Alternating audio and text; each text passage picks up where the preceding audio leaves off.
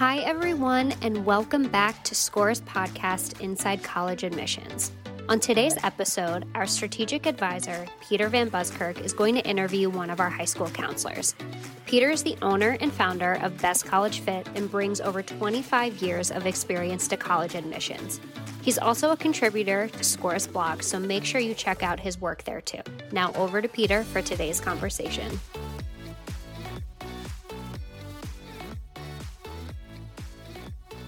Welcome to Inside College Admission, conversations with college advisors about matters affecting the college going process.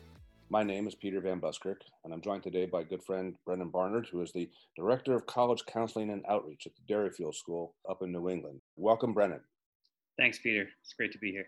Glad you can be with us today. It's interesting these days that the normal conversations we might be having in person at conferences uh, or during visits to schools aren't taking place quite the way they had before. What are you noticing in terms of, of your life as opposed to the way it might have been a year ago? Indeed. Yeah. I mean, I miss the interaction with, with colleagues. I mean, I've been doing this Thursday Night Live webinar series and hosting college admission leaders you know and it, it's meant as a resource for students and parents and, and and other counselors to kind of get the the latest in terms of what's happening in admissions offices and policy and practice during this unique time. It's meant for them but it's been really nice for me to connect with colleagues and friends and and to spend an hour with them on a thursday night just kind of talking shop well, there you go. Now, you and uh, Rick Clark at Georgia Tech are recent authors of a book, The Truth About College Admission. The book comes out, and within months, we're hit by coronavirus. Do you, do you wish you could have your, your manuscript back to add another chapter to at this point?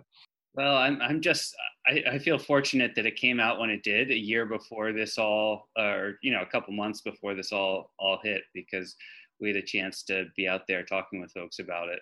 But you know, I think the the enduring messages in the book are no different given the pandemic. I mean, it's the book is all about kind of intentional and meaningful way of going through college admission as a family or with the, the people who support you. And, you know, that hasn't changed. Well, given what you've seen in the last eight to 10 months, if, if you were given the opportunity to add another chapter, what, what would you what would you address in that chapter? I think it would be going deeper into issues of equity in terms of financial aid and that kind of thing. We we could have written a whole another book on that, and we we chose not to go too deep into that. But I think the issue of equity and doing a deeper dive into the type of community and the people you want to be surrounded by on campus. I think that's a really important consideration for students. And we talk about that in the book, but there's always more that can be said about that. Now, given the pandemic, all the, the formulas for finding that sense of community are difficult to find right now. the things that you might have experienced with college visits to the school, college fairs, college nights, students visiting college campuses, the kind of things that would lead to that uh, greater understanding are at least a thing of the recent past. How, how, how will you advise kids to research their colleges now and to arrive at that sense of community?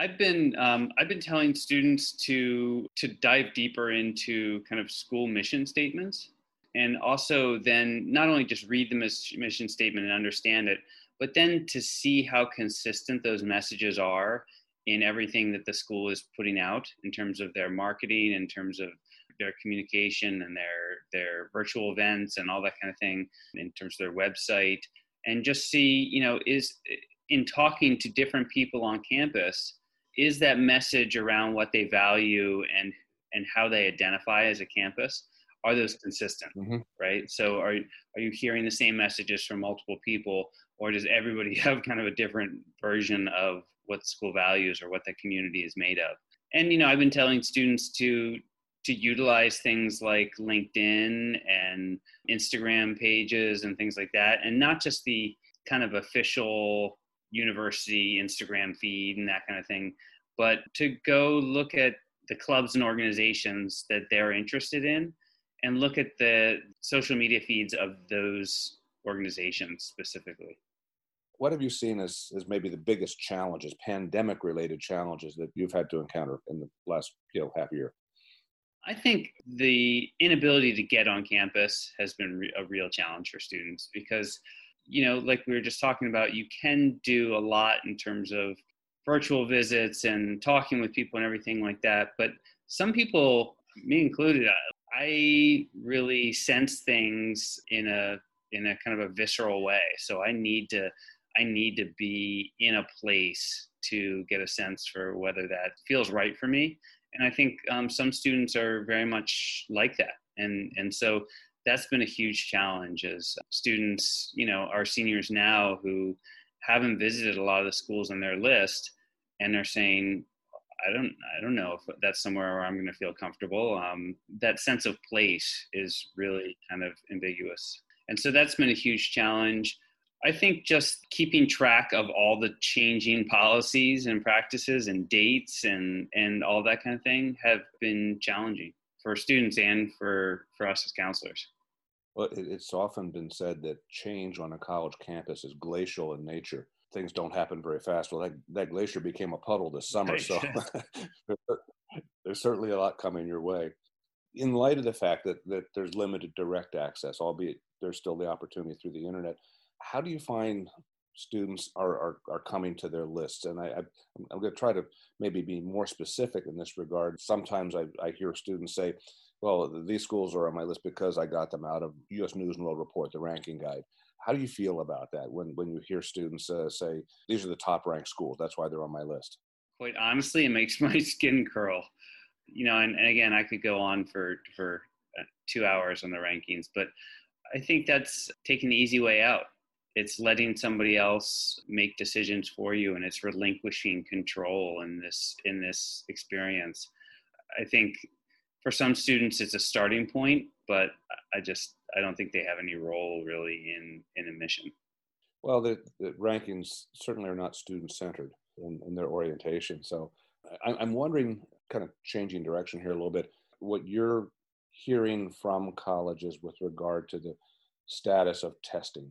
I know that in the last 10 months, there's been a 60% increase in the percentage of colleges and universities that have gone test optional. I think for a lot of us, that's a big deal. Uh, two questions really. How do your students respond to that? And, and what do you see with regard to that movement in test option? Is that something that is significant on our landscape or is that just a momentary blip? I think it is something significant and um, I think is really going to be a disruptor in a lot of ways. I think despite that, there's a lot of skepticism, a lot of skepticism from students and parents about how authentic colleges are being in test optional policies. So, you know, a lot of my last couple months have been spent trying to assure students that optional does really mean optional and that you're not going to be disadvantaged for not having a test. You know, that being said, I think it's going to be interesting to see how like the University of California case and and their decisions around testing inform the whole testing landscape. I mean, I think we see more and more schools who are going to come out of this saying, well, we were able to do it. And we've enrolled a class that looks very similar to previous classes. So, what is the role of testing in our uh, review? A number of schools are saying, okay, well, let's, um, if we're going to do this, let's give it a couple years and see how that how that impacts things. I think it's a real opportunity as we again as we re- wrestle with issues of equity and racism and justice in in college admission i think it's hard to say we're committed to those things and then continue to prop up a test or a series of tests that perpetuate issues of injustice well and i think that that's very well said. Uh, with regard to the current time and uh, dealing with pandemic one of the points of angst that i sense from families is our academic experience has been greatly disrupted over the last eight to ten months. Will colleges know? Will colleges know that the spring kind of finished like a big fire drill and everybody scattered to the wind? Will colleges know that you know our classroom experience this fall doesn't resemble what we thought it would be will colleges know et cetera. i think you and i would agree colleges will know but how do, how do you provide that reassurance a to the families and how do you help to document what Derryfield is doing on behalf of your kids? Yeah, I mean, I think it's incumbent upon all of us to let colleges know first of all, colleges do know. I mean, this summer at, at Making Caring Common, or actually it was the end of the last fall into the summer, we released a collective statement from deans and admission leaders from all over the country, which was called Care Counts in Crisis.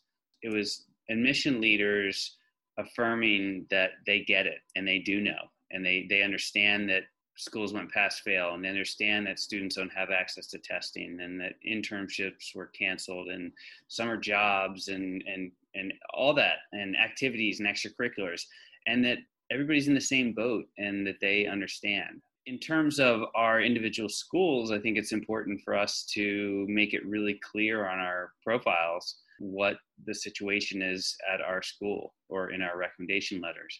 I mean, at, at Derryfield, we have put a cover sheet on our profile that basically says we, we did not go pass fail. We kept grading last spring, but kind of giving a, a quick snapshot of how things have changed at Derryfield because of the pandemic and the fact that most of our students have had no access to testing because we're not a testing site and all the local schools have been local test centers have pretty much canceled. And so just kind of providing some of that detail.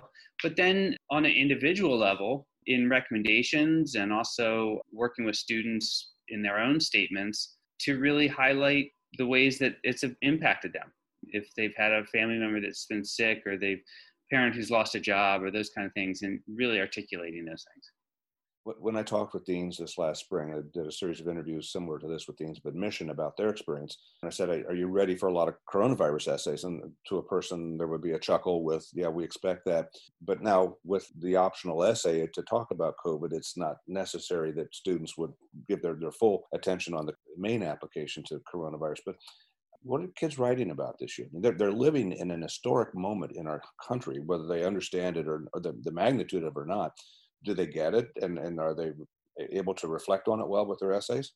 Yeah, you know, I've been talking with uh, a number of colleagues about this, and we've all agreed that increasingly in the last couple years, but especially this year, students seem to be so much more introspective. And I don't know if it's just the having the time to step back because they're not racing from thing to thing, or whether or not it's just kind of this kind of existential confrontation of of life and their experience. But I, I think students are a, in a different place of kind of looking inward and taking stock in things. And so I, I've seen some really thoughtful essays this year. And some students are writing about COVID, but kind of peripherally. I haven't seen a ton of this is how it's impacted me and this is this is how tough it's been. But there have been a lot of just really thoughtful essays about the meaning of family and about the meaning of of slowing down and about the experiences they've had and how they how they've come to value those in a much more intentional way. Mm-hmm. yeah I like your word choice there, intentional. I think that it would be a good thing for students to, to find that sense of purpose, even more so than perhaps in the past, through the world in which they're living right now and their ability to articulate that. Now, about the admission process, we're right now on the precipice of a lot of deadlines early decision, early action. Historically and statistically, early decision makes a difference for many students in the admission process and this year is likely to be the case again. However, early decision in particular works on an assumption that the family, in particular the student, will have been able to thoroughly vet that institution by visiting, staying overnight, doing the class visit, all, all the traditional things.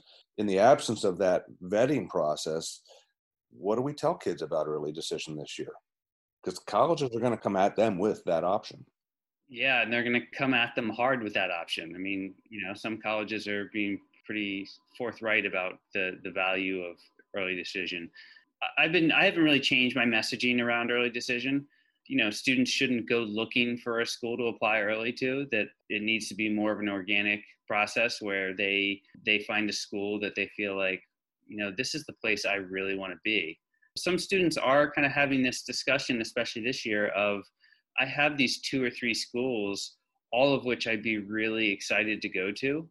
And so they're just saying, you know what, because of that, um, I know my odds might be increased by applying early decision. And so I'm going to pull the trigger and apply to one of them early decision. With early decision two, the second round of early decision, increasing in popularity and, and more and more schools having it. And some schools adding it specifically this year because of the timeline and because of covid. Some students are kind of playing that game the, the really strategic well i know this school has early decision two this one doesn't so i'll apply here early decision one and see. If i don't get into this school then i'll apply to this school early decision two. And so i've tried to kind of back students off of that and return them to this kind of where do you see yourself and where do you want to be? And let's start with that. But i think some students are saying well you know what? I'm not necessarily going to know anything more in april than i do now right? Like we see covid spiking throughout the country. It's unlikely that a lot of the admitted student days are going to happen right again this year. And so so a student saying well i I know I'm excited about these three or four schools. It, say I got into all of them, I'm going to have to make this decision in the spring.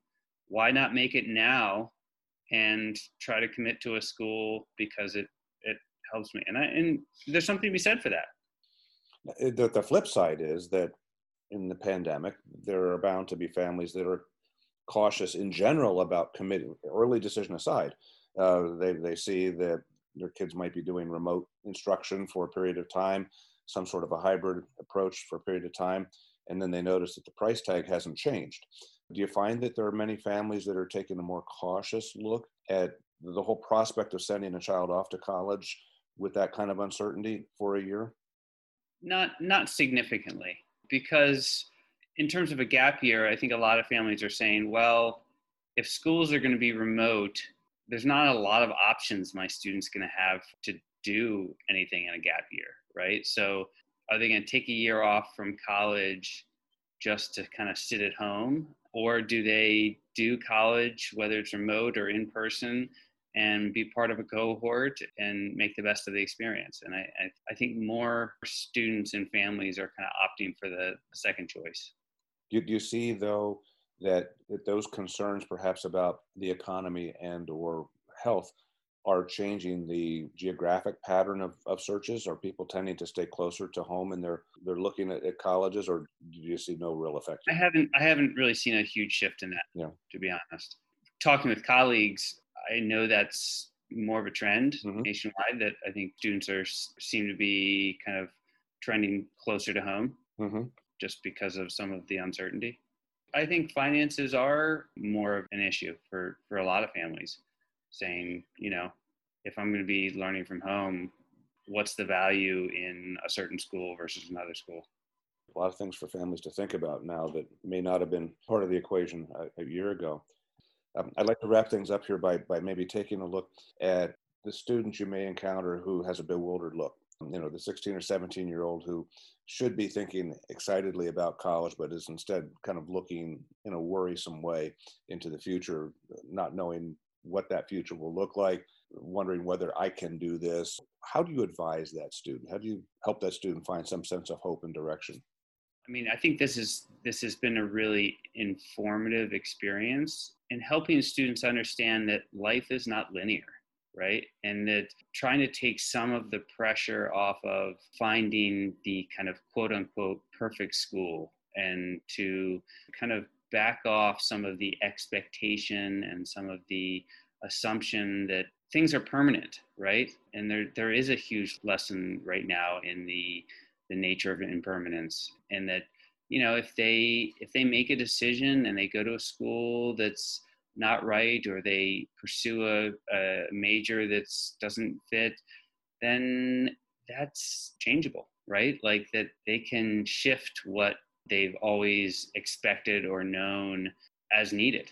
And so I think taking some of the kind of grandiose nature of college admission and of this moment of transition and, and choice, kind of backing off that a little and taking some of the pressure and letting some of the air out of the tires and to say, you know, it's going to be all right.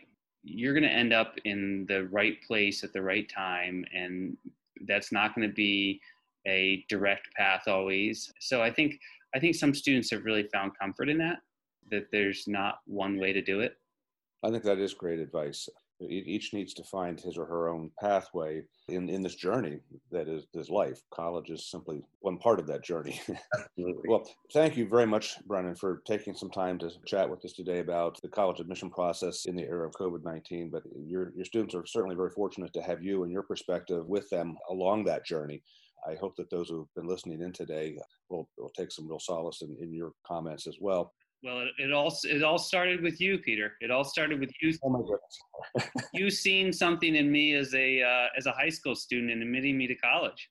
Well, for those of you who don't know the between the lines there, uh, Brennan and I have a history that, that, traces back to Franklin and Marshall College when I was dean of admission, and, and he was one of our very strong candidates coming out of the Westtown School. And uh, we're not looking back on any of that right now with any regret. So congratulations. Thank you. I still I still have my acceptance letter with your handwritten note on it, Peter. Well, I don't know what it's worth, but I'm glad it means something to you. So uh, thank you again for, for joining us today and uh, look forward to catching up with you again soon. So in the meantime, be safe. Stay well. Take care. Bye.